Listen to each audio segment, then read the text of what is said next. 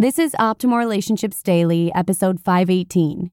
Be the change you wish to see in your relationship by Terry Gaspard with Gottman.com.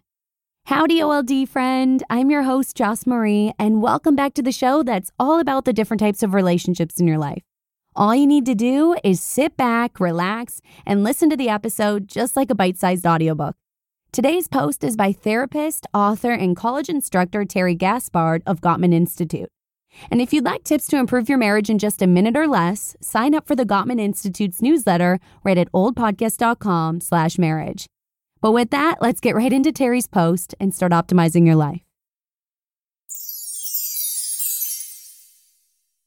Be the change you wish to see in your relationship by Terry Gaspard with Gottman.com. Ben and Alicia are both waiting for the other person to change. I see it all the time in my private practice. I've been miserable for years, complains Ben.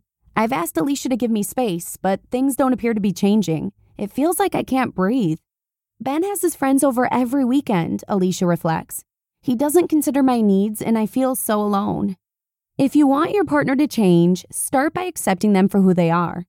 In the seven principles for making marriage work, Dr. John Gottman says, quote, People can change only if they feel that they are basically liked and accepted the way they are.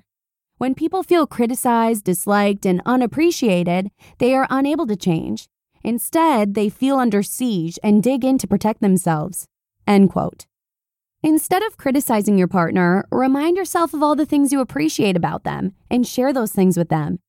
Be genuinely interested in learning about why they see or do something differently than you. And be open to respecting and even celebrating what makes each of you unique. Of course, there are some things that should never be tolerated in a relationship, like abuse, addiction, or infidelity. These behaviors should be addressed in a loving and direct way with the help of a professional. Even in those cases, it is possible to accept the person even if you do not accept their behavior. Vulnerability and intimacy go hand in hand. What Ben and Alicia don't realize is that they aren't really arguing about the amount of time they spend together. The underlying issue in their marriage is that neither partner is able to express their needs in a non blameful way. They had never discussed what alone time and time together meant to each of them. By talking about this in my office, Ben finally understood Alicia's fear of being alone. His understanding led him to carve out time to spend together on the weekends. Couples seeking a deeper emotional connection need to understand that vulnerability and intimacy go hand in hand. In other words, intimacy can only occur when partners are vulnerable enough to share their deepest hopes, fears, and dreams without judgment. Change starts with you. Do you spend more time questioning your partner's words or actions than examining your own? Blaming your partner can feel good in the moment, but it's dangerous because it can lead to anger and resentment. Conflict is not a bad thing in relationships. After watching thousands of couples in his lab for over 40 years, Dr. Gottman discovered a simple truth. All couples argue. The difference between the couples that stay together and the ones who divorce is the way they repair after conflict. The masters of relationships take responsibility for their role in the issue and change their own behavior.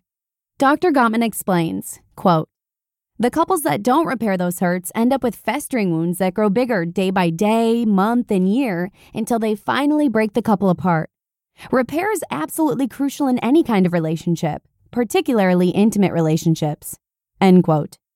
Here are four things you can do instead of trying to change your partner that can change your relationship for the better. Number one, be a better partner. Many people stay in bad relationships with the desire to change their partner. In Marriage Rules, Dr. Harriet Lerner writes If you don't change your partner's stuck pattern, no change will occur. Change comes from the bottom up, that is, from the person who is in the most pain or who has the least power, or who has lost or compromised too much in the relationship. End quote. Number two, focus on the issues at hand. When you focus on changing your partner, you miss the opportunity to work together to come up with a solution. You're no longer on the same team. Instead, focus on the issues at hand to meet both of your needs. Anger is usually a symptom of underlying hurt, fear, and frustration. So speak in I statements and focus on expressing your feelings in a vulnerable way that invites your partner to understand your pain rather than pushes them away. Number three, take responsibility. We are responsible for how our words and actions make our partner feel. Apologize to your partner by taking responsibility for the problem, even just a small piece, and this will validate their feelings, promote forgiveness, and allow you both to move on. And number four, complain without blame. In Why Marriages Succeed or Fail, Dr. Gottman explains that criticizing your partner is one of the four horsemen that predicts divorce. It is different from offering a critique or voicing a complaint. A criticism attacks the core of a person's character, while a complaint focuses on a specific behavior. Successful couples remember to give each other the benefit of the doubt and consider that they are both doing the best they can. In The Science of Trust, Dr. Gottman advises couples to talk about their feelings in terms of a positive need instead of what they do not need. By being good friends, you can build a healthy bond that will help you repair and navigate challenging moments together. There is a saying to be the change you wish to see in the world. Gandhi advises us, quote, If we could change ourselves, the tendencies in the world would also change. As a man changes his own nature, so does the altitude of the world change towards him. End quote. I believe this to be true in relationships as well. Instead of trying to change your partner, be the change you wish to see in your relationship.